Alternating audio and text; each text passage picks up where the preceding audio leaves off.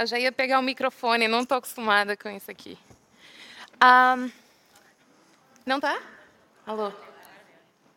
É, no, é tudo novo isso aqui para mim. Eu nunca preguei com isso aqui. Inclusive, eu sei que é clichê a gente falar assim, ah, eu estou muito feliz de estar trazendo a palavra de Deus hoje, mas eu realmente estou muito feliz.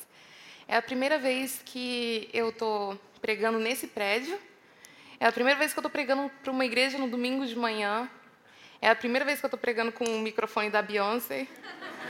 É a primeira vez que eu estou pregando quando a gente tem um canal do YouTube, podcast, tudo isso. Então, sou nova por aqui. E talvez você esteja pensando assim, nossa, quanto tempo que você não prega? E, na verdade, fazem uns, que, menos de seis meses que eu, que eu prego. A última vez foi em Pitechá, e todas essas mudanças aconteceram num período muito curto mesmo de tempo. Deus tem realmente feito coisas muito grandes. Olha, gente, mais uma vez eu vou pegar o microfone tradicional, hein? É, e eu estou muito feliz, eu tô, estou feliz de, de ver e estar tá participando de alguma forma do que Deus tem feito na nossa igreja. Mas, como eu falei, é realmente tudo muito novo. É, e eu, tô, eu, embora a gente tenha muitas novidades, eu queria começar, embora Du já tenha orado, eu queria começar com a forma antiga de passar para a palavra, que é, é reconhecendo a, a dependência de Deus e pedindo que Ele fale com a gente pela misericórdia dele. Amém? Vamos orar só mais uma vez? Amém. Deus, a gente te agradece, porque a Sua palavra não falha e o poder está na Sua palavra, Deus. Não em quem fala, mas naquilo que está registrado, naquilo que o Senhor revelou da Sua vontade, do seu caráter na Sua palavra. E é aqui que a gente se prende, Deus.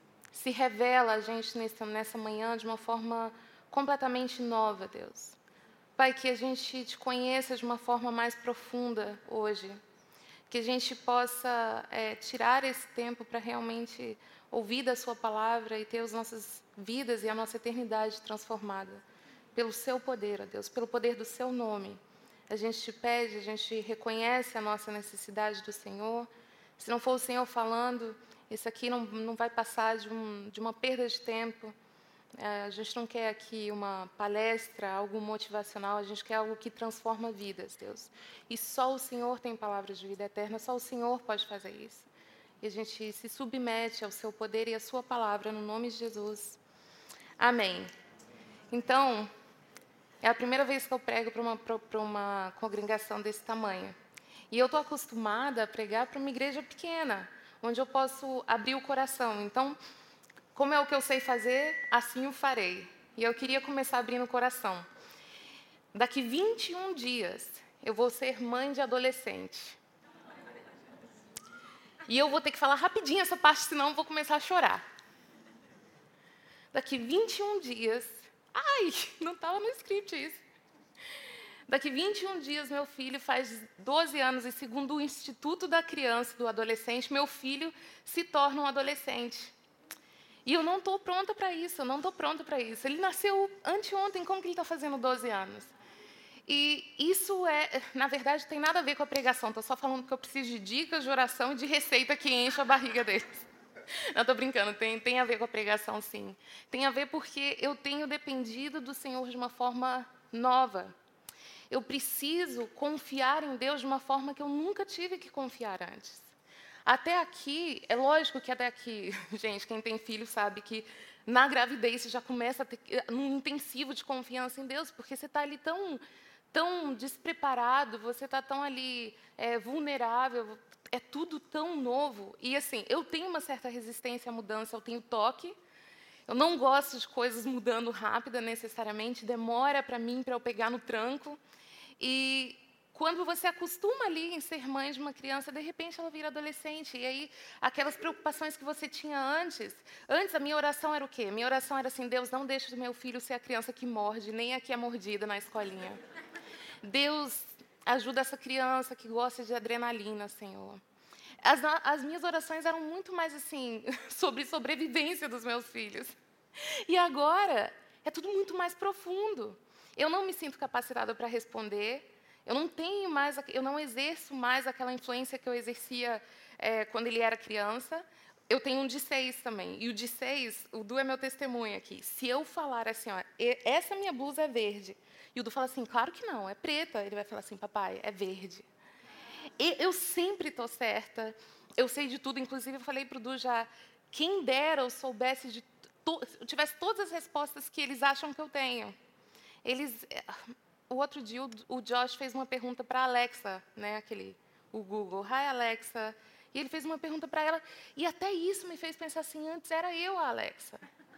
Todas as perguntas era eu. Eu lembro de quando ele era pequenininho e um dia ele fez, ele falou assim: "Isso é queijo? É queijo?" Ele: "Por que é queijo?" E eu lembro de pensar assim: "Deus, eu não estou preparada. Como assim? Por que é queijo? É queijo porque não é presunto. E, e, agora eu não tenho mais essas perguntas. As perguntas são muito mais filosóficas e as, as decisões que eu tomo sobre ele que a gente toma sobre ele muito mais impactantes, impactam o futuro dele. É, então, assim, tudo é, eu tenho que depender do Senhor de uma forma nova. Eu tenho orado orações muito mais profundas no sentido de eu tenho pedido para Deus guardar as amizades dele. Eu tenho pedido para Deus cuidar de quem influencia ele. Eu tenho pedido para Deus para que eu não erre na escolha da escola que eu não erre é, na, no, no, nos ensinamentos que a gente deu até aqui, que ele não se esqueça daquilo que a gente ensinou até aqui. É assustador. E a gente precisa de fé, e às vezes. E, e, a palavra de Deus ela tem uma promessa de que se a gente ensinar o nosso filho no caminho que ele deve andar, ainda quando ele for velho, ele não vai se desviar dele, e eu creio nessa promessa. Só que às vezes a gente crê igual um homem na Bíblia, que Jesus chega para ele e fala assim: ele precisava da cura do filho dele, uma cura espiritual para o filho dele. E ele pede ajuda de Jesus e Jesus fala assim: Você crê? E ele fala assim: Eu creio, mas me ajuda na minha falta de fé. Eu creio, mas me ajuda na minha incredulidade. E às vezes eu me sinto assim: Eu creio, eu sei que ele pode, mas me ajuda na minha pouca fé. E às vezes a gente se encontra assim, o meu caso, eu estou falando aqui que é do meu filho, é essa fase na vida que eu estou vivendo, mas eu acredito que todo mundo aqui tem alguma circunstância na vida que te faz assim pensar, eu creio que o Senhor pode, mas eu não sei se o Senhor vai fazer, eu não tenho certeza que o Senhor vai fazer. E como que a gente faz quando a gente tem fé, mas ela, ela é tão pouquinha, ela não é suficiente? Como que a gente faz? Onde que a gente aprende a ter fé? E eu queria usar o exemplo de alguém que foi chamado de o pai da fé. Quem que foi o pai da fé? Abraão. E por que, que ele foi o pai da fé? Ele foi o pai da fé porque para ele foi pedido algo que é o ápice, que requeria o, o máximo da obediência humana. A coisa mais custosa que Deus poderia pedir a um humano é o sacrifício do filho, e Deus pede isso a Abraão. E Abraão prontamente atende. A Bíblia fala, inclusive, que a gente vai ler o texto, mas a Bíblia fala que ele de manhã, ele já estava saindo já com servos, com lenha, ou seja, ele prontamente atendeu ao pedido de sacrificar o filho dele. Eu tenho que aprender com esse Abraão, porque eu sinceramente tem vezes que eu tenho dificuldade de confiar no Senhor, de que eu vou ter trabalho na semana que vem, no mês que vem como que, que, que Abraão sabia que eu e você não sabemos? O que, que é que ele tinha? Não é possível que ele era tão extraordinário, não é possível que o, o, o mérito seja dele. Então, o que, que ele tinha que a gente não tem, que fez com que ele conseguisse prontamente atender o pedido do Senhor de sacrificar o filho dele? Então, bora lá, a gente vai, a gente vai é, ler o texto. E eu quero que você leia todo esse texto já pensando já no contexto da sua vida, onde você precisa confiar mais em Deus. Para mim é, Deus, eu creio que o Senhor pode cuidar do meu filho. Mas o mundo está tão ruim. Eu creio que o Senhor vai cuidar da sua igreja, mas tem chegado tanta gente, eu não sei se a gente vai dar conta. Eu creio que o Senhor é meu provedor, mas os juros não param de aumentar.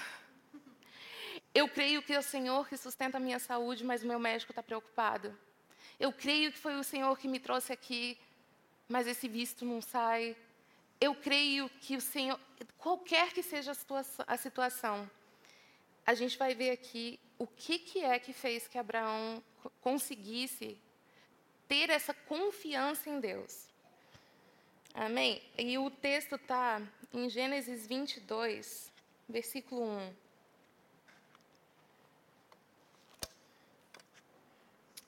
É, passado algum tempo, Deus pôs Abraão à prova, dizendo-lhe: Abraão, e ele respondeu: Eis-me aqui.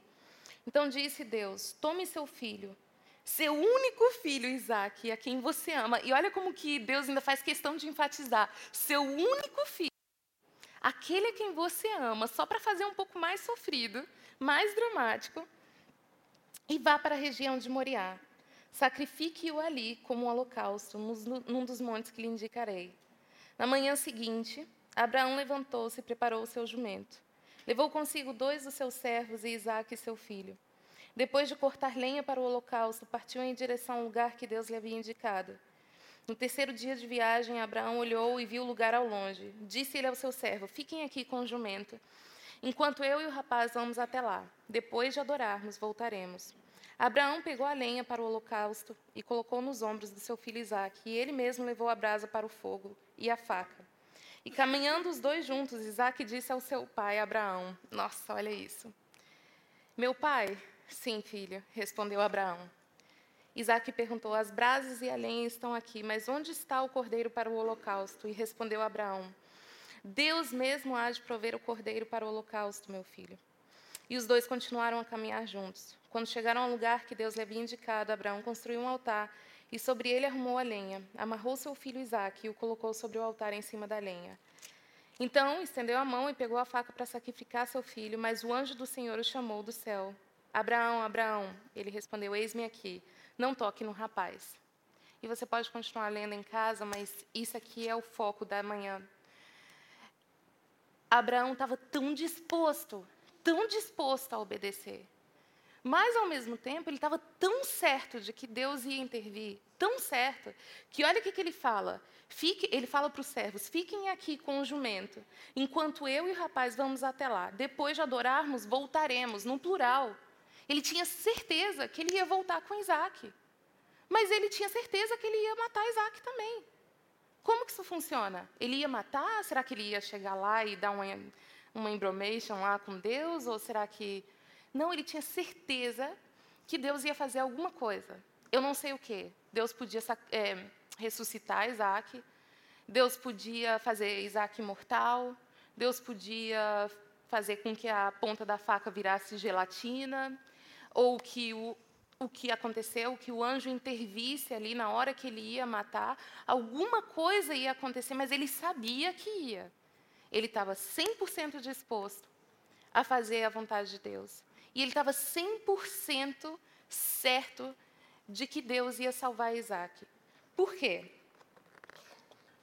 Por que, que, por que, que Abraão tinha tanta certeza que Deus ia intervir em favor dele? E a resposta está em dois fatores. O primeiro deles é que Abraão conhecia o Deus dele. Abraão conhecia o caráter de Deus. Abraão conhecia os atributos de Deus. Ele andava com Deus. E a segunda coisa é que Abraão sabia da promessa que Deus tinha para ele.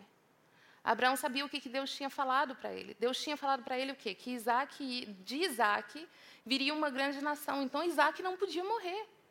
Então, embora ele estivesse ali disposto a obedecer, e ele estava indo fazer, ele sabia que Isaac viveria.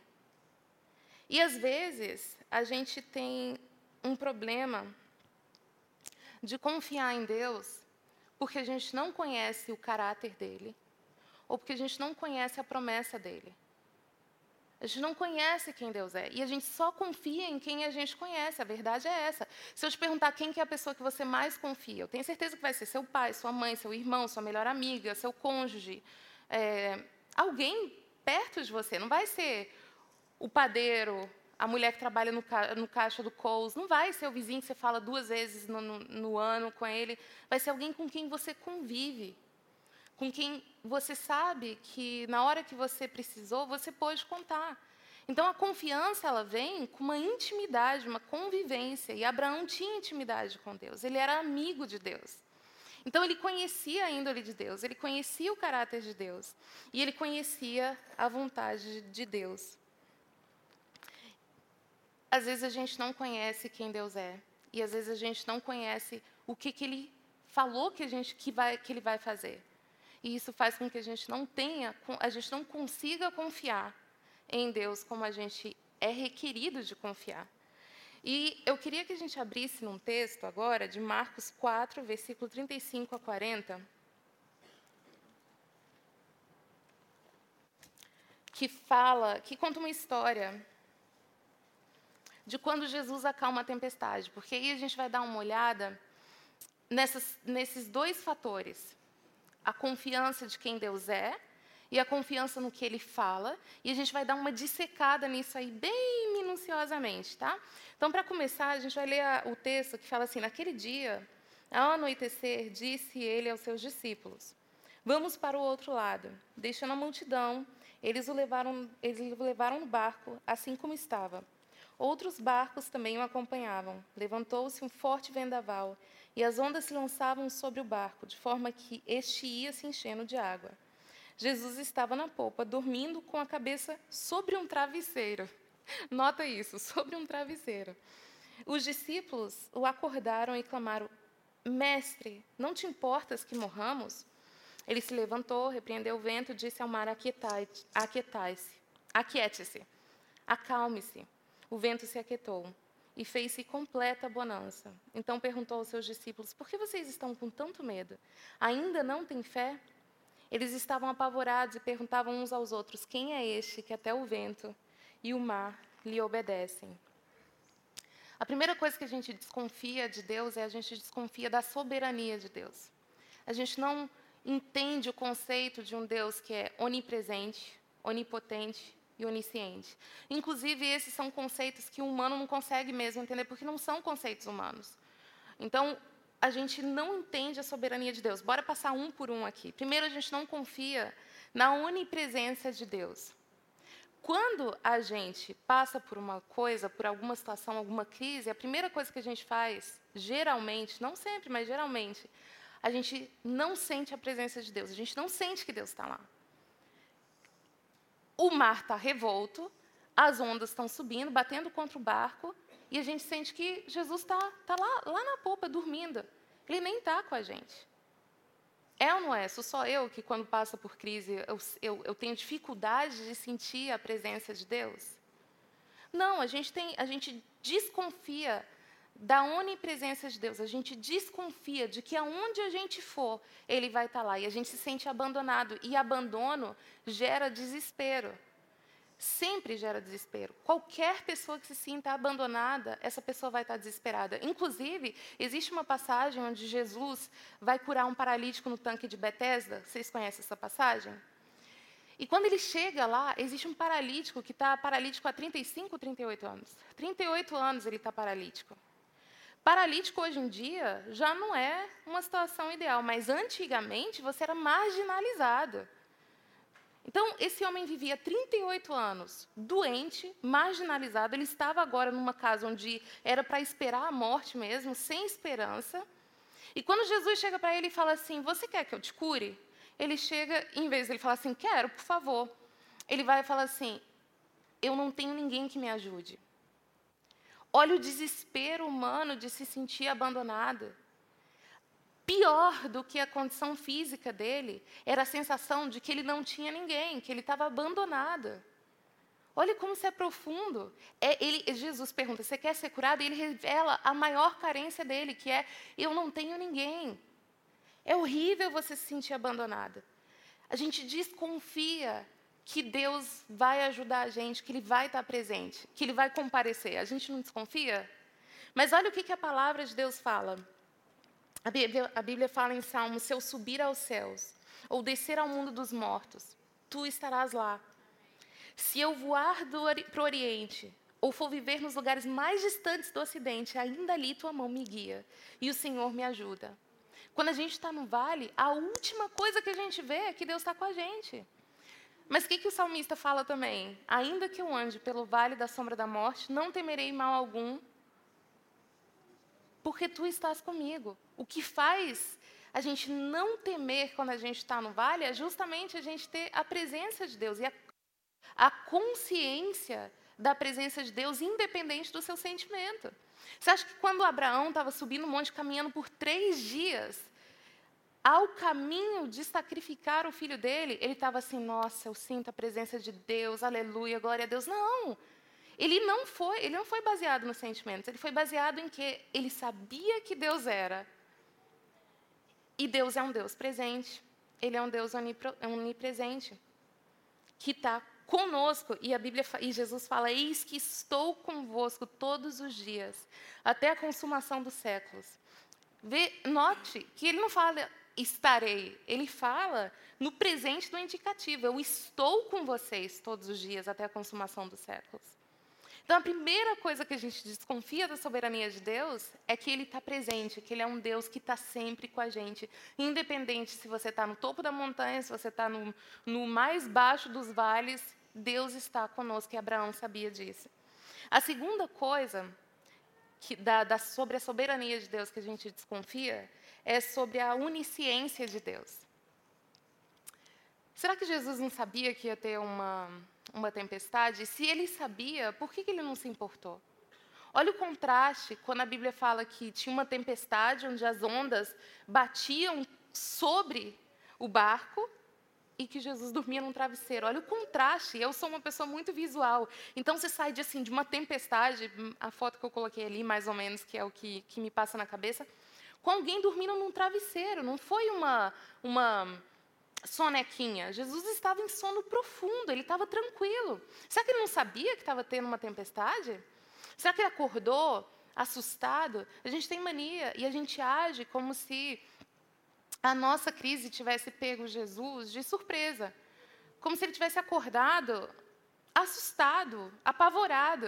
Eu não ia falar isso, mas eu vou usar essa oportunidade porque eu tenho que aproveitar. Ele já está rindo já. Teve uma vez que não tem nada a ver, muito a ver com a, com a pregação, mas eu tenho que aproveitar a minha, a minha chance.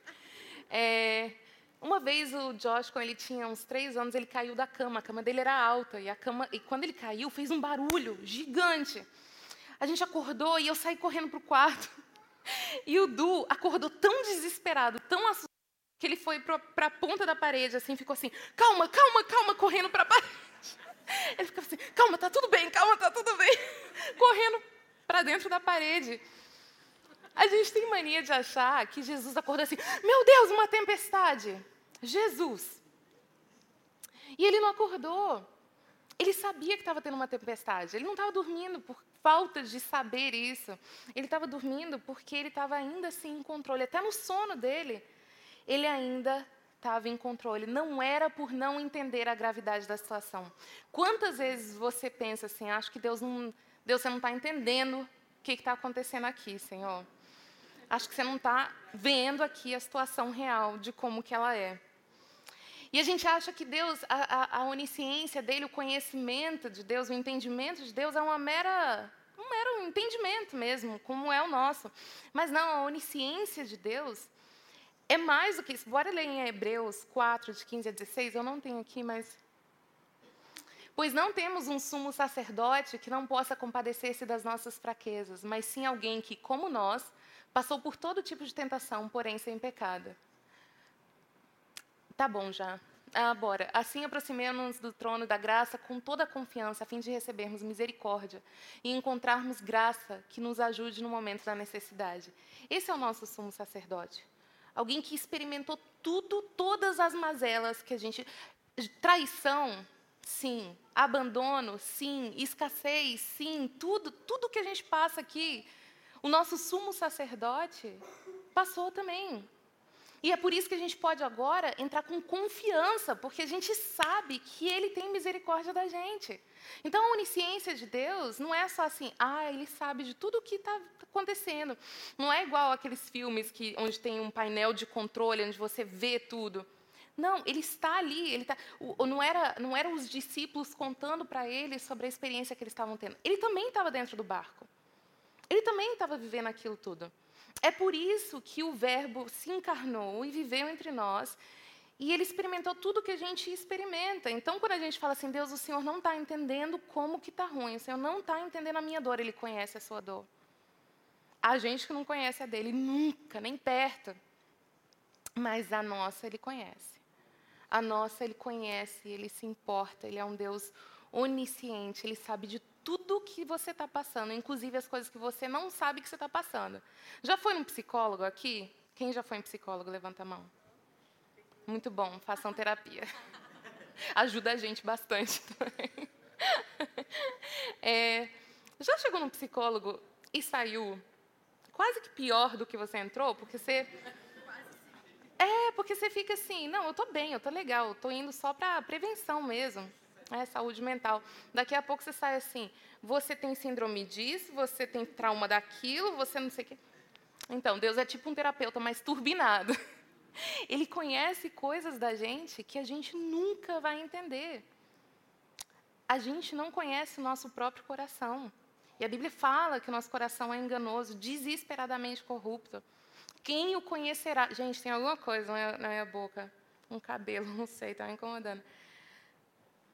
É desesperadamente corrupto. A gente não conhece o nosso próprio coração, mas a gente tem um que é onisciente. Ele conhece todas as nossas dores, Ele conhece todas as nossas aflições, Ele conhece todos os nossos medos. E talvez você, você pense assim, não, sim, eu, eu acredito que Ele conhece mesmo, que Ele sabe de tudo. Mas o que, que adianta você saber e não poder fazer nada? Né? O que, que adianta se Deus souber de todas as suas dores, mas Ele estiver impotente? Será que Deus pode resolver o meu problema mesmo? Será que esse passou do limite ali do cartão de crédito de Deus? Será que o meu caso ele consegue resolver? A gente não confia agora na onipotência, na onipotência de Deus. Olha com quem, olha de quem que a gente está falando. Olha como é que Jesus age nessa tempestade. Ele doma a tempestade como se ela fosse um cachorrinho treinado. Os discípulos chegam e falam para ele e falam assim: Jesus, você não se importa que a gente está morrendo? E ele assim: que morrendo o quê? Que morrendo o quê? Shhh. Silêncio, tempestade. E a tempestade acalma imediatamente. Grande bonança se faz. E os discípulos ficam abismados: quem é esse que até os ventos e o mar obedecem? Olha a potência desse Deus, olha o poder desse Deus. Ele tem poder sobre a natureza, a criação dele. Ele tem poder sobre a tempestade dele. Ele tem poder sobre a natureza dele. Ele tem poder sobre o mundo dele. E sabe o que é o mais interessante aqui? É, na sequência desse texto, existem outras histórias. E todas elas fazem tanto sentido. E todas elas montam uma visão pequena ainda do poder de Deus. Porque assim que eles passam dessa tempestade, eles desembarcam num, num, num lugar onde já se já desembarca e já dá de frente com um cemitério já. E é à noite, depois de uma tempestade, e quando eles passam por esse cemitério, eles veem a última coisa que você quer ver num cemitério ou em qualquer outro lugar, que é o quê? Um endemoniado pelado, gritando, que se corta o dia inteiro que nenhuma corrente era capaz de prender, que homem nenhum conseguiu é, subjugar. Imagina, você acabou de sair de uma tempestade, aí você passa na frente do cemitério e vem um trem desse. E a Bíblia fala que esse homem estava com uma legião de demônios. Legião de demônios, legião era o nome que era dado à corporação romana que, que era composta de 6 mil soldados. Era a mais temida de todas as corporações romanas. Aonde eles passavam, eles devastavam tudo. Então esse cara estava ali com 6 mil demônios no corpo. E você vai continuar lendo, lê depois, lê, lê essa história de novo, e depois você continua lendo Marcos 5. Esse cara, esse demônio, que ninguém conseguia é, domar, que ninguém conseguia prender com correntes, assim que Jesus chega, de longe ele veio e ele já vem se arrastando já, se dobrando, pedindo misericórdia. Por quê? Porque Jesus tem poder sobre a natureza e ele tem poder sobre anjos, demônios e o próprio diabo. E aí você continua lendo a história e Jesus está indo, está caminhando, tadadana, chega uma mulher que há 12 anos ela tinha uma hemorragia. Ô, gente, se para gente hoje em dia está difícil, mulheres, imaginem naquela época, onde você era marginalizada simplesmente por estar sangrando. Agora imagine uma hemorragia de 12 anos. Ela já tinha gasto todo o dinheiro dela com médicos e ninguém podia ajudar essa mulher. E aí ela chega e ela encosta na orla do manto de Jesus. E ela é curada imediatamente. Por quê? Porque Jesus tem poder sobre a natureza, ele tem poder sobre os demônios e ele tem poder sobre a enfermidade também. E aí ele continua andando, e aí chegam os mensageiros da casa de Jairo, e eles falam assim: Jesus, a filha de Jairo morreu. Aí fala assim: não, calma, vamos lá. Aí ele chega lá, sem show nenhum. Ele vai lá no quarto da menina e fala assim: Talita, cume. Que quer dizer, menina, levanta, como se ela tivesse realmente só dormindo depois de ter um almoço. E ela levanta. Por quê? Só nessa sequência aqui a gente vê o quê? Que Jesus tem poder sobre a natureza, os demônios, a enfermidade e a morte. E olha que isso aqui foi só uma palhinha, porque na verdade a menina voltou a morrer um dia. Mas depois disso aqui, teve uma hora que Jesus venceu a morte, matou a morte de uma vez por todas. Definitiva. Porque Jesus tem poder até sobre a morte. Não existe nada domínio de Jesus. Então você não precisa ficar preocupado sobre a onipotência de Deus, porque Ele é poderoso. Inclusive, aquele homem que eu citei no começo, que ele fala assim: me ajuda na minha falta de fé. Tem uma hora que Jesus chega para ele e ele está pedindo ajuda para o filho dele, né, que também estava endemoniada. E aí ele chega e Jesus fala e, e ele fala assim: Jesus, tenha misericórdia de mim e me ajude se puder. E é legal que a resposta de Jesus está: se eu puder. Imagina, cara, amigo. Senta que lá vem história. Imagina, é muito legal a forma com que a Bíblia fala que Jesus respondeu: Se puderes, me ajuda. Se eu puder, você não tem noção de com quem que você está falando. Eu sustento todas as coisas com o poder da minha palavra. Esse é o Deus e a gente pode confiar a gente pode confiar na onipotência, na onipresença, na onisciência dele. E talvez você acredite que ele está com você, talvez você acredite que ele conhece a sua dor, e talvez você até acredite que ele pode resolver a sua situação. Mas e se ele decidir não fazer? A outra desconfiança que a gente tem em Jesus é no amor e na bondade dele. Olha como é que os discípulos chegam para Jesus quando eles vão acordar Jesus. Imagina se já ser acordado assim, que horrível.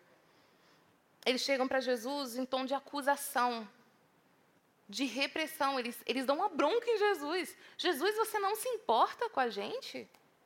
Como você pode ver a gente prestes a morrer e não fazer nada? Eles acusam Jesus de falta de amor. E eu acho que de todas as, as desconfianças que a gente pode ter, essa é a mais afrontosa. Porque duvidar do amor de um Deus que enviou o próprio filho para morrer por mim e por você. Um Deus que se despiu da sua glória e se fez homem e habitou entre nós. Um Deus que, quando ele vê, mesmo sendo que ele ia ressuscitar Lázaro, quando chega Maria e Marta, falando assim: Jesus, se o Senhor estivesse aqui, nosso irmão não teria morrido. Jesus, sabendo que Lázaro ia ressuscitar, ele ainda chora com elas, porque ele é um Deus tão sensível, tão próximo, tão, tão. Ele é um Deus tão completo, ele é um Deus tão de perto. Ele não é um Deus que assiste a nossa dor de longe, mas ele é um Deus que se envolve, que não teve medo de se sujar com os pecadores. A Bíblia chama ele de amigo dos pecadores. Um Deus que, quando a gente estava ali ó, nos nossos pecados e delitos, Ele ainda resgatou a gente. Enquanto estávamos mortos nos nossos delitos e pecados, enquanto éramos, éramos filhos da ira, Deus, sendo rico em misericórdia, por causa do grande amor com que nos amou, nos deu vida justa, juntamente com Cristo. Pela graça sois salvos. E esse, é, esse é Efésios 2, Quando Adão e Eva pecaram, imediatamente Deus dá um plano de salvação. Ele fala o plano de salvação, ele já implementa já o plano de salvação. Ele podia ali ter dado o que Adão e Eva mereciam. E ninguém ia poder reclamar, porque ele estava sendo justo. Deus não é só justo, ele é bom e ele é misericordioso. E nada muda isso. Por quê? Porque é um atributo dele, é uma característica dele. Sabe qual é a outra característica dele? Ele é imutável. Faz parte do caráter de Deus. Ele nunca não vai ser bom. Só que a tática do diabo, lá no Éden também, era justamente essa, fazer com que a gente questionasse a bondade de Deus e a misericórdia de Deus. Não foi isso que a cobra fala para Eva?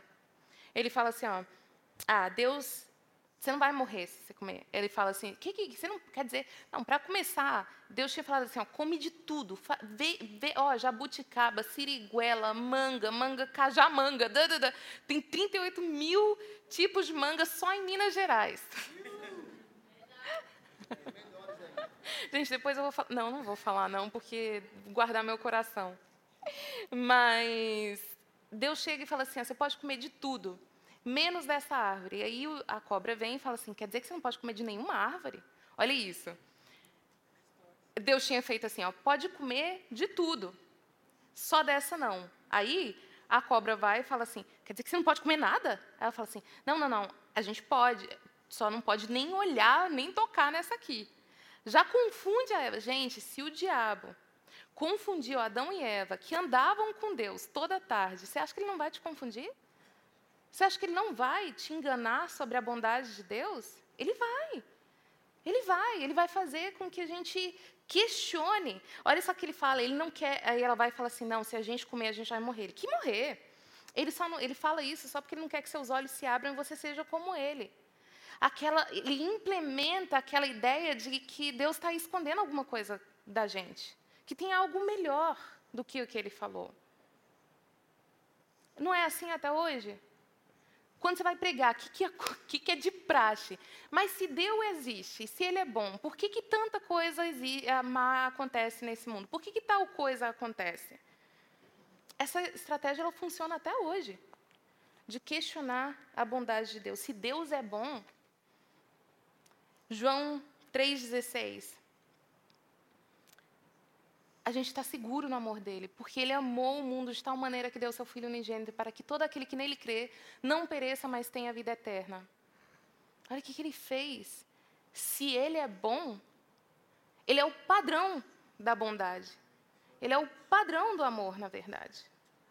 E eu não sei o que, que você está passando, eu não sei por que, que você está passando e eu não sei o que Deus vai fazer com você. Na verdade, eu não sei nem o que Ele vai fazer comigo. Mas o que eu sei é que.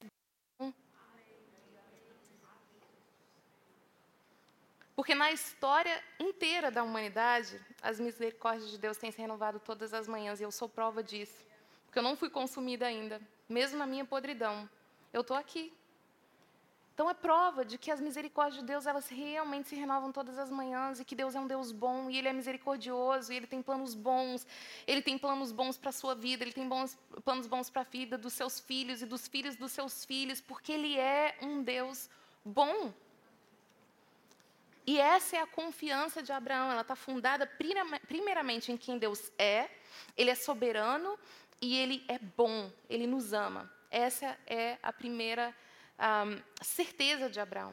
Agora, a segunda certeza de Abraão é de que ele estava fundado naquilo que Deus tinha falado para ele. Isaac vai ser pai de uma grande nação. Você vai ser pai de uma grande nação através de Isaac. Então, Isaac não morrerá.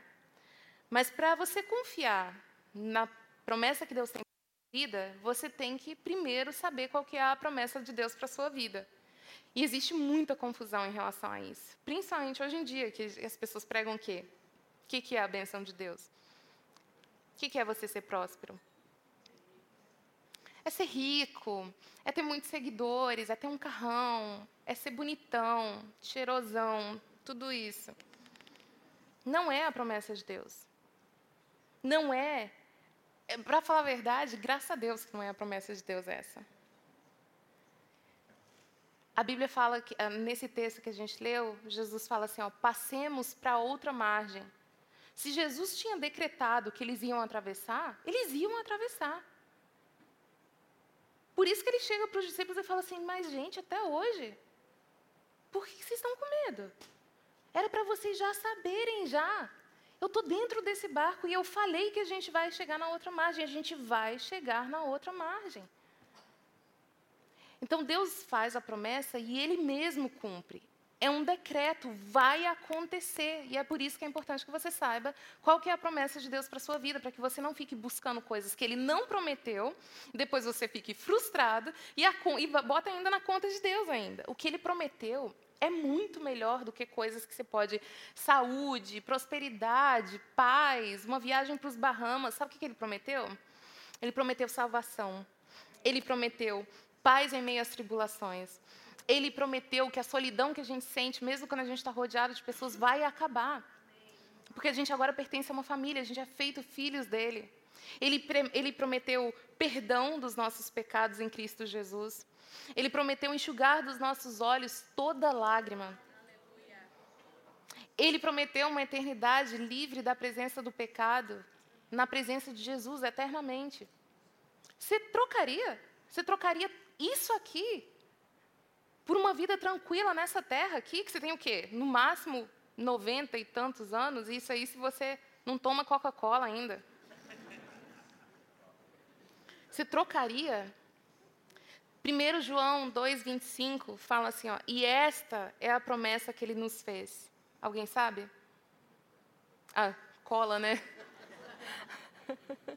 a vida eterna. Essa é a promessa que ele fez. É suficiente para a gente já crer na bondade de Deus. Um Deus que prometeu a vida eterna. E não foi só prometer, não é aquelas promessas assim de fazer milagre com o santo dos outros. Não, o santo é dele. Ele garantiu a nossa salvação. A garantia que a obra de Jesus na cruz é suficiente para nos purificar de todo o pecado, é isso que ele promete. Mesmo que você não se sinta perdoado, mesmo que você não se sinta aceito, mesmo que você não tenha sido livre ainda da, das garras da culpa, ainda que você não se sinta perdoado, você é.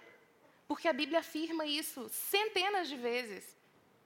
Então, independente do que a gente sente, a gente pode ter certeza de que Deus nos garante a salvação. Não, não se baseia nos seus sentimentos. Eu sei, eu sei que eu sou salvo em Cristo, não porque eu mereça, mas porque a palavra de Deus fala e eu creio nela.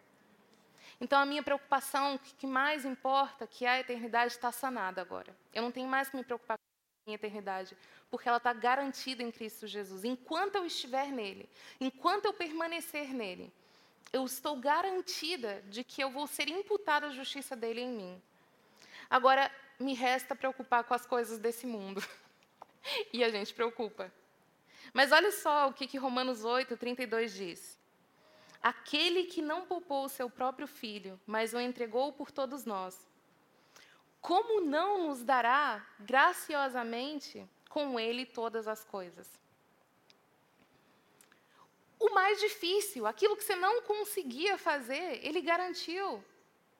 Imagina se ele vai deixar o resto. Imagina se ele vai deixar você perecer aqui. Vamos ler Mateus 6, 25? Mateus 6, 25 fala assim: ó, portanto, eu lhes digo, não se preocupem com a sua própria vida, quanto ao, que, quanto ao comer ou beber, nem com seu próprio corpo, quanto ao que vestir. Não é a vida mais importante que a comida e o corpo mais importante que a roupa? Observem as aves do céu. Não semeiam, nem colhem, nem armazenam em celeiros, contudo o Pai Celestial as alimenta. Não têm vocês muito mais valor do que elas? Quem de vocês, por mais que se preocupe, pode acrescentar uma hora que seja a sua vida?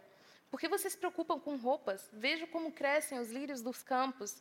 Eles não trabalham nem tecem. Contudo, eu lhes digo que nem Salomão, em todo o seu esplendor, vestiu-se como um deles.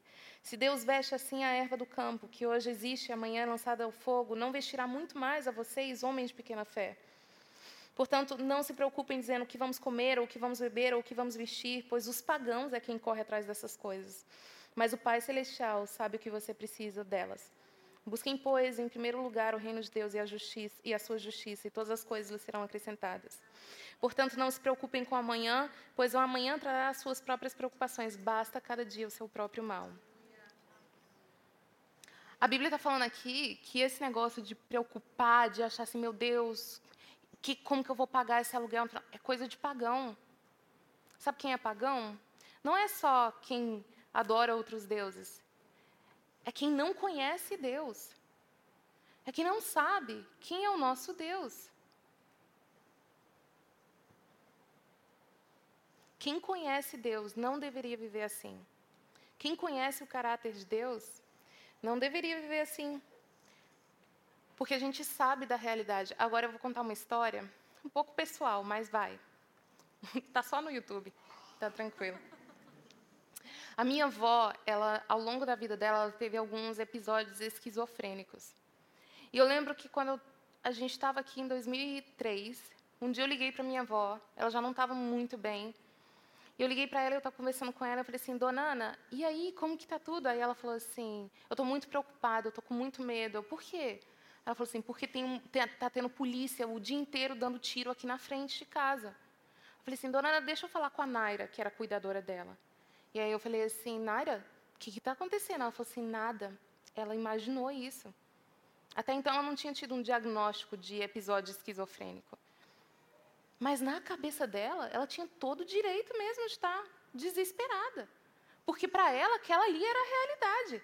Para ela, na distorção da realidade dela, aquilo era real. Estava tendo tiroteio, a polícia estava atirando na frente da casa dela. Se essa é a realidade, então se preocupa mesmo, não pode sair de, não pode sair de casa. Tem que, quem, quem você vai chamar? A polícia? A polícia que está atirando na frente da sua casa? Só que a Naira não estava preocupada. Por quê? Porque ela conhecia a realidade. A Donana estava preocupada, porque a realidade dela estava distorcida. Ela acreditava que aquilo era real.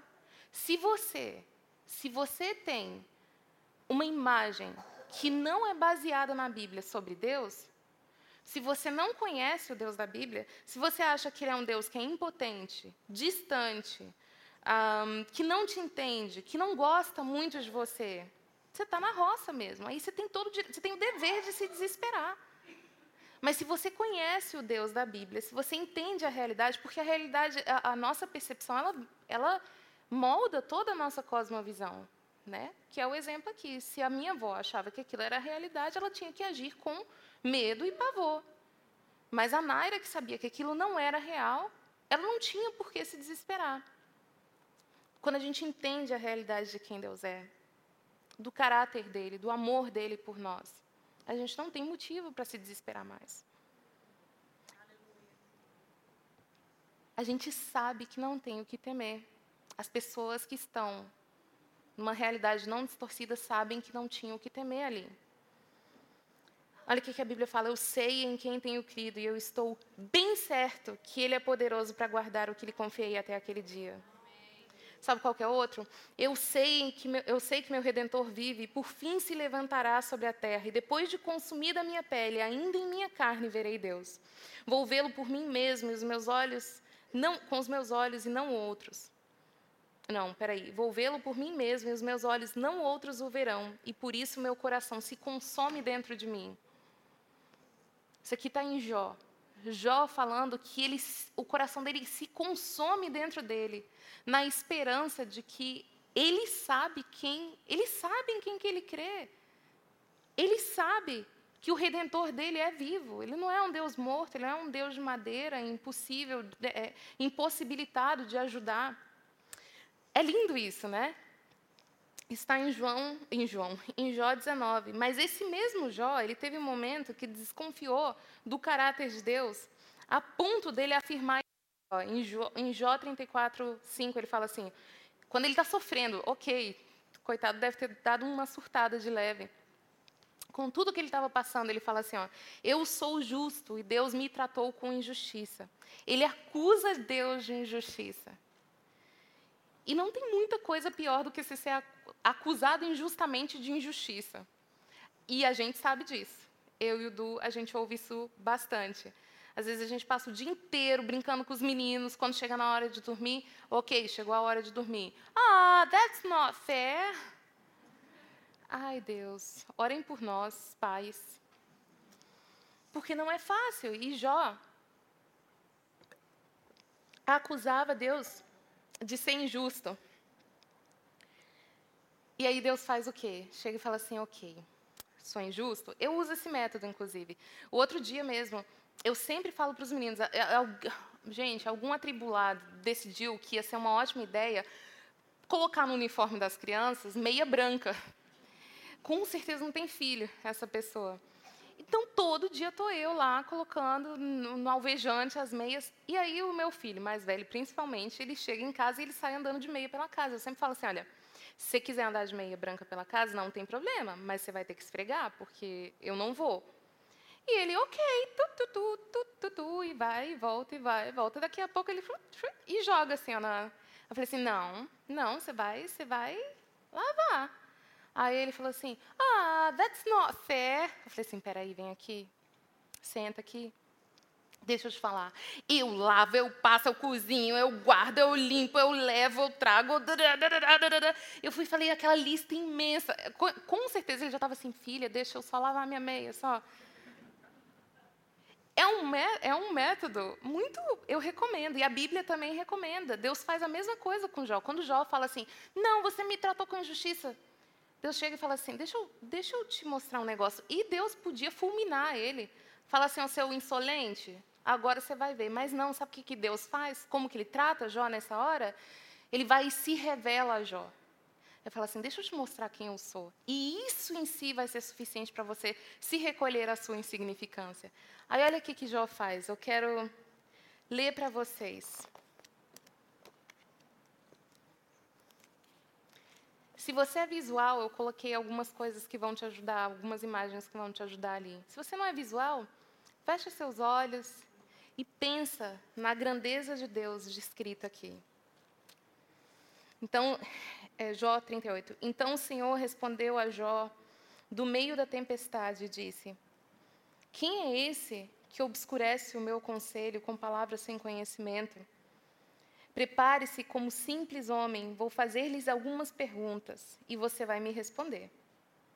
Jesus, ah, Jesus Deus chega para Jó e fala assim: já que você está se achando muito espertão, aquele que tem todo o conhecimento e todo o poder, que pode julgar com justiça, eu vou mostrar quem eu sou, vou te fazendo algumas perguntas. Se você puder responder, responda. Onde você estava quando lancei os alicerces da terra? Responda-me, se é que você sabe tanto. Quem marcou os limites das suas dimensões? Talvez você saiba. E quem estendeu sobre ela a linha de medir? E os seus fundamentos sobre o que foram postos? E quem colocou sua pedra de esquina, enquanto as estrelas matutinas juntas cantavam e todos os anjos se regozijavam? Quem represou o mar, pondo-lhes portas, quando ele irrompeu do ventre materno? Quando vesti de nuvens e em densas trevas o envolvi? Quando fixei os seus limites e coloquei as portas e barreiras? Quando eu lhe disse, até aqui você pode vir e além desse ponto, não. Aqui faço parar suas ondas orgulhosas. Você já deu ordens amanhã ou mostrou a alvorada o seu lugar para que ela apanhasse a terra pelas pontas e sacudisse pela, dela os ímpios?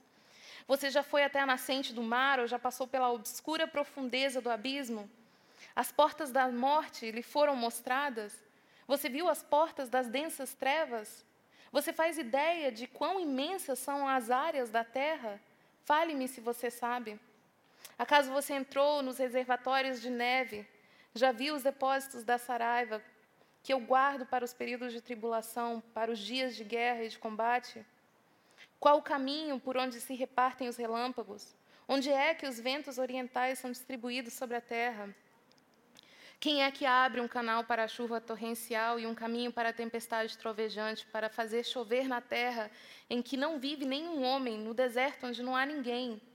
para matar a sede do deserto árido e nele fazer brotar vegetação. Acaso a chuva tem pai? Quem é o pai das gotas de orvalho? De que ventre materno vem o gelo? E quem dá a luz à geada que cai dos céus? Quando as águas se tornam duras como pedras e a superfície do abismo se congela. Você pode amarrar as lindas Pleiades, pode afrouxar as cordas de Órion, pode fazer surgir no tempo certo as constelações ou fazer sair a ursa com seus filhotes. Você conhece as leis dos céus? Você pode terminar o domínio de Deus sobre a terra? É você que envia os relâmpagos e eles lhes dizem: Aqui estamos. É você que caça a presa para a leoa e satisfaz a fome dos leões? Quando se agacham em suas tocas ou ficam à espreita do matagal? Quem dá alimento aos corvos quando seus filhotes clamam a Deus e vagueiam por falta de comida? Você sabe quando as cabras monteses dão a luz?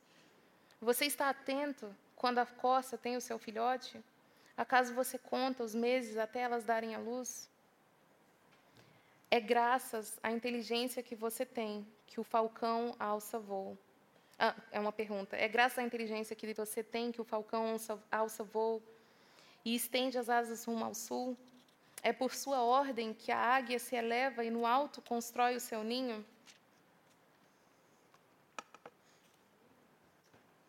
Não. Imagina a cara de Jó. Então, Deus, a resposta é não.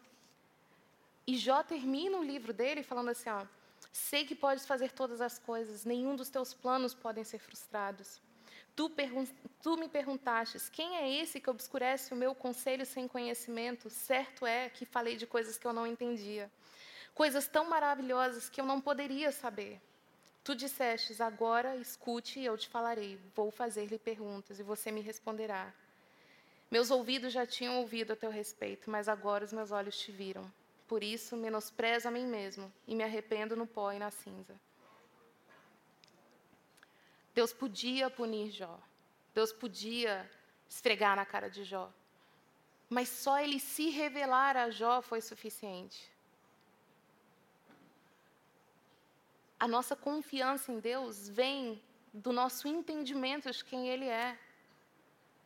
A nossa fé, olha como é que a Bíblia fala, a fé vem pelo Hã? Ouvir da palavra. Olha que coisa mais passiva. Não fala a fé vem por batalha espiritual ou por jejum e oração. Não, a fé vem pelo ouvir da palavra. Se você ouvir quem Deus é, se você entender quem Deus é, se você continuar ouvindo da grandeza dele e a palavra dele, você for na palavra dele, você tiver um entendimento da revelação que ele deu de si mesmo, e isso se dá de várias formas, inclusive a palavra cantada aqui. Quando a gente canta grande é o Senhor e muito digno de louvor na cidade do nosso Deus, seu santo monte, a alegria de toda a terra. Quando a gente ouve isso, a gente vai, o nosso espírito vai absorvendo aquelas verdades. Deus é grande, Deus é bom, Ele é a minha alegria. Eu posso confiar nele, Ele não vai me deixar. O meu problema não é muito grande para Deus. É a coisa mais passiva. Você vai ouvindo, você vai lendo, você vai amando a palavra de Deus e aquilo ali vai vai te transformando a ponto de que você vai, o Espírito Santo te ilumina e te revela a verdade, aí ele convence a gente do pecado, da justiça, do juízo, e quando ele convence a gente disso, a gente se dobra diante de Deus. Basta ele se revelar para a gente que a gente fica sem palavras e a gente fala assim: não, eu não estava lá quando você estava estendendo as estrelas no céu. Eu não estava lá para dar comida para os leões. Eu não estava lá para nada. Eu não estava lá quando o Senhor estava fazendo fun o fundamento da terra. Eu não estava. Fundação. Eu me recolho à minha insignificância. Por isso, menosprezo a mim mesmo e me arrependo no pó e na cisa. Antes eu te, te conhecia de ouvir falar e agora os meus olhos te veem. Todo mundo aqui conhece algo de Deus. Você está na igreja. Alguma coisa você conhece de Deus. Mas a Bíblia convida a gente, a Bíblia fala assim, ó, conhecei e é, é, conheçam e prossigam em conhecer o Senhor.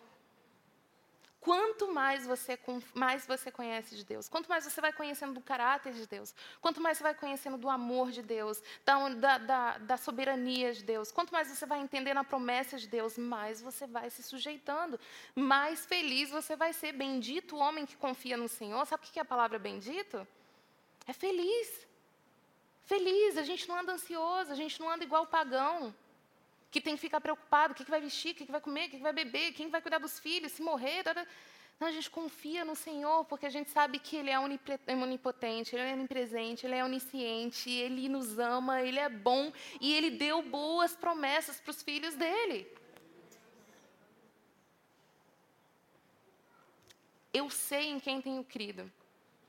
Você sabe quem falou isso?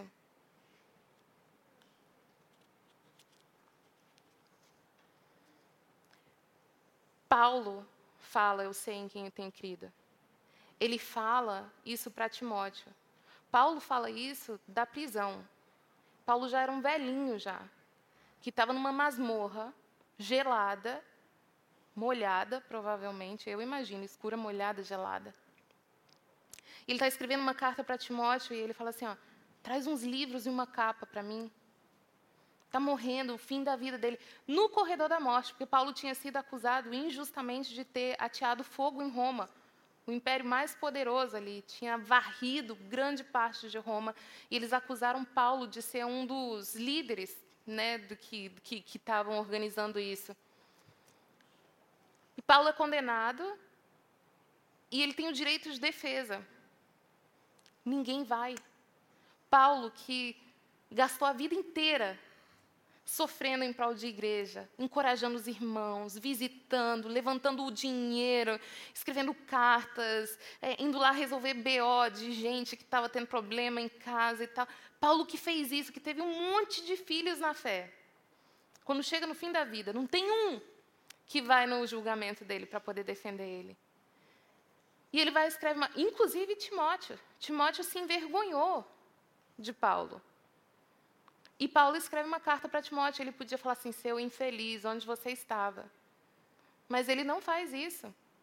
Ele, ele não gasta a tinta da caneta dele com isso. Sabe o que ele fala? Ele fala assim: ó, eu creio, eu sei em quem eu tenho crido, eu sei em quem eu tenho crido, eu sei que a minha salvação está nele.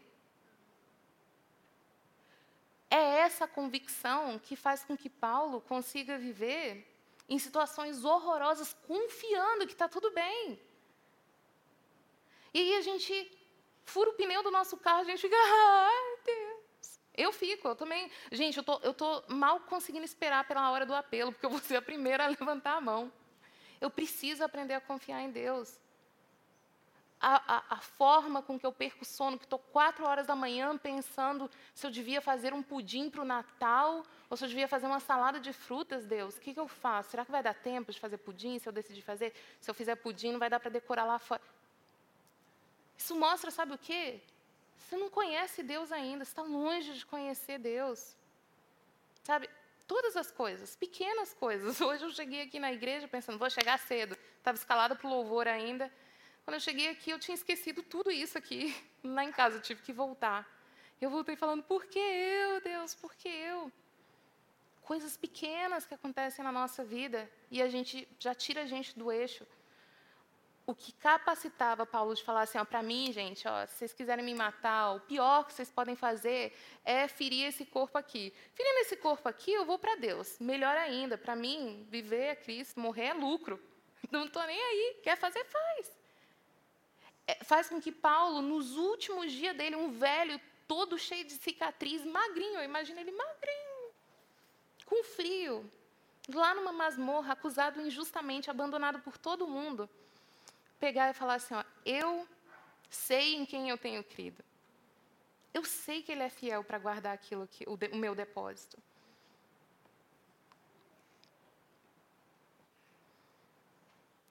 Chegou a hora que eu tanto queria, porque eu preciso orar por mim.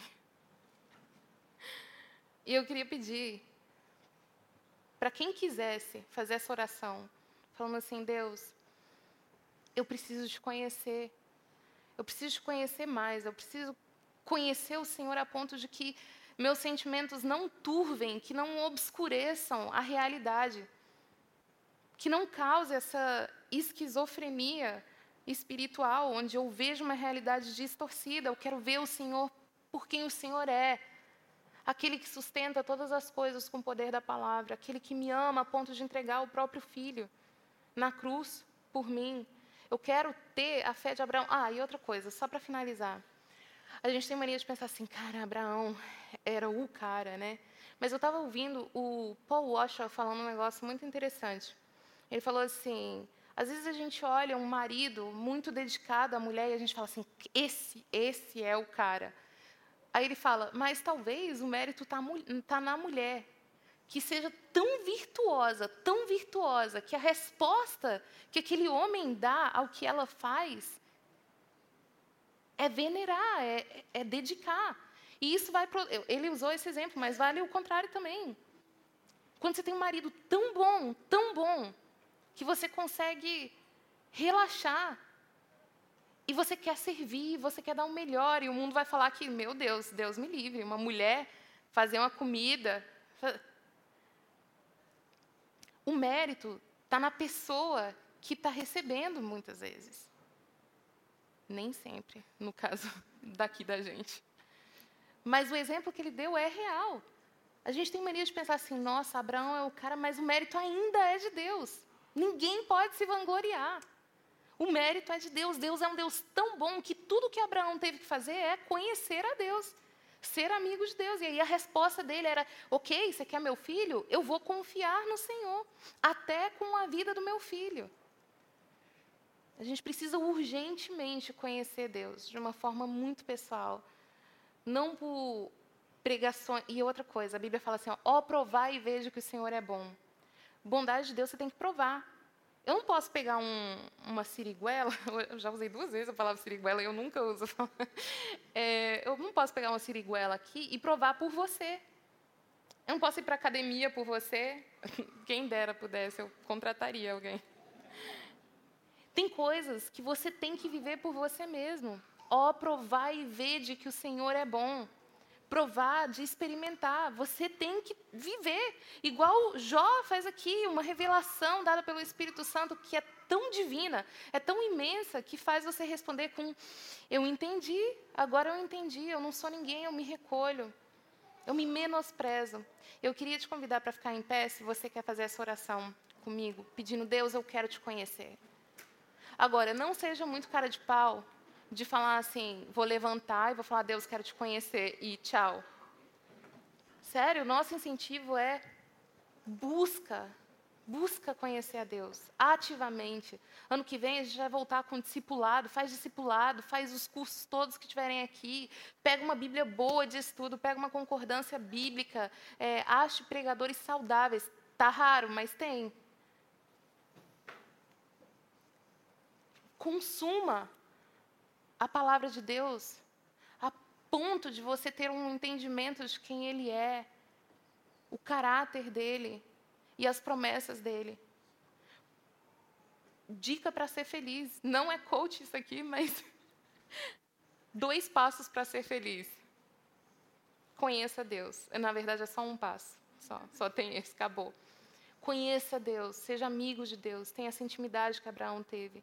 E a hora que ele te pedir, a hora que você tiver com um visto que não sai, com um teste de gravidez negativo, quando você estiver se sentir sentado, deitado no chão, três horas da manhã chorando, porque você não sabe como lidar com o seu casamento, com o seu filho, que está passando por uma fase de rebeldia, ou isso ou outro, você vai conseguir descansar no Senhor, porque você, você fala, Deus, eu não sei, você está me pedindo algo, você está pedindo para eu entregar algo, e eu não sei o que, que o Senhor vai fazer, mas eu sei que o Senhor vai fazer. Não sei como, não sei, só sei que foi assim.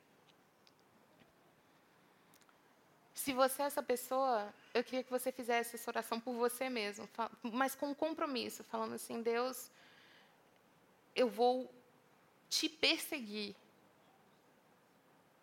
e a Bíblia fala que Deus não resiste a um coração contrito. Quando a gente chega diante de Deus e a gente dobra os nossos joelhos e a gente fala assim: Deus, eu quero te buscar, eu quero te conhecer. Ele não nega, a gente não está caçando borboleta aqui. Ele quer um relacionamento com a gente. Ele já não provou isso, vindo, se fazendo carne, habitando entre nós. Feche seus olhos e vamos orar, mas eu queria dar um tempo para que você fizesse essa oração entregando o que talvez para vocês você até sinta que é o seu Isaac.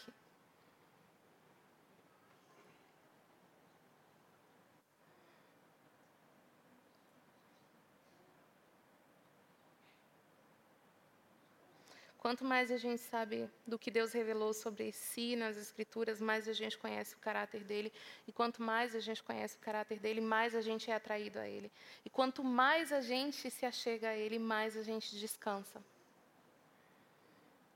Até se tudo der errado aqui, até se você for abandonado, traído aqui, você é filho dele, você é aceito pelo Deus, Criador dos céus e da terra.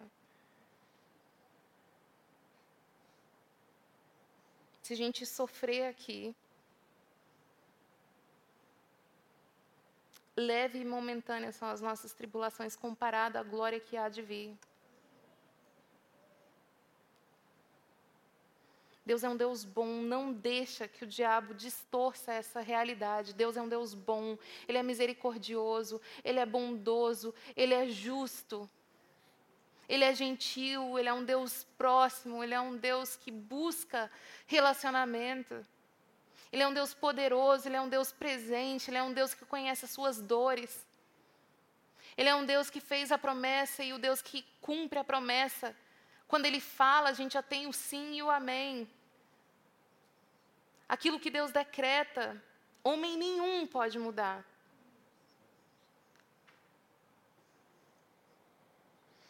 Deus, eu quero orar junto com essas pessoas que estão fazendo essa oração. Eu acredito que sejam muitas, Deus. Eu acredito que se eu não tiver falhado miseravelmente em transmitir a Sua palavra, eu acredito que todo mundo aqui que tenha entendido vai sentir a necessidade de buscar um, um relacionamento mais profundo com o Senhor. A gente conhece tão pouco se a gente passar o resto das nossas vidas aqui só estudando sobre o Senhor, ainda assim, a gente não vai chegar nem na pontinha do iceberg, porque quem conheceu a mente de Deus, quem conhece os seus caminhos, Deus? O que a gente sabe são as verdades reveladas que o Senhor deixou para a gente nas suas palavras, Deus, na sua palavra. E a sua palavra garante que o Senhor é um Deus bom, que tem planos bons de paz e não de guerra. Que a gente não precisa andar por aí ansioso pelo que a gente vai comer, o que a gente vai vestir. Deus, eu tenho certeza que tem pessoas aqui que estão preocupadas, inclusive com isso. Como vão pagar as contas? E se o aluguel subir? Tem tantas, tantas questões. Eu não conheço nenhuma delas, mas o Senhor conhece todas, inclusive a minha, Deus. O Senhor esquadrinha os nossos corações, o Senhor sonda a nossa mente, o Senhor sabe aonde a gente falha em entregar. O Senhor sabe aonde a gente falha em confiar no Senhor, Deus. A gente crê, mas ajuda a gente na nossa incredulidade, no nome de Jesus. É tão pouca a nossa fé, Deus se revela a nós, no nome de Jesus. E eu oro, Pai, por situações aqui que realmente, humanamente falando, são impossíveis. Eu sei que tem pessoas aqui que estão passando por doenças crônicas. Eu sei que tem pessoas aqui que têm os pais doentes no Brasil, que tem um familiar doente. Eu sei que tem pessoas aqui que estão passando por crises reais no casamento. Eu sei que tem pessoas aqui que estão frustradas mês após mês com um negativo. Eu sei que tem pessoas aqui que estão ainda com dor de perda. Eu sei que tem tantas situações, Deus, tantas situações. São inesgotáveis as situações de coisas que podem dar errado aqui, mas todas elas, Deus, todas elas são pequenas para um Deus que é todo-poderoso. Todas elas são pequenas para um Deus que fala para a tempestade: aquieta-te, e ela aquieta. Ela não faz mais nenhum barulho. Quem é esse que até o vento e o mar obedecem? É o Senhor, Deus. É o Filho do Deus vivo, o que sustenta todas as coisas com o poder da Sua palavra. Muito obrigada, Deus. Muito obrigada, porque esse Deus decidiu virar amigos de pecadores, nos fazer filhos, tirar a gente das trevas para a Sua maravilhosa luz quando a gente ainda te odiava, Deus. Eu te agradeço pela Sua bondade, pelo Seu caráter, ó Deus. Eu te agradeço porque o Senhor nos deu a melhor promessa que a gente poderia ter, que é a salvação. É nela que a gente se apega. Tudo que vier mais é lucro. E o Senhor ama abençoar os seus filhos. A verdade é essa: o Senhor é um Deus bom.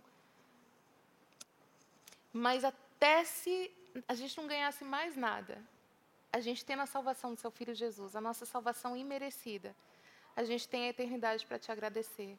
E a gente te agradece mesmo. Eu oro por cada causa aqui, Deus. Eu oro mais do que pela resolução da causa, eu oro para que cada um aqui confie que o Senhor é quem resolve a causa deles. No nome de Jesus, nós te agradecemos. Amém. Amém.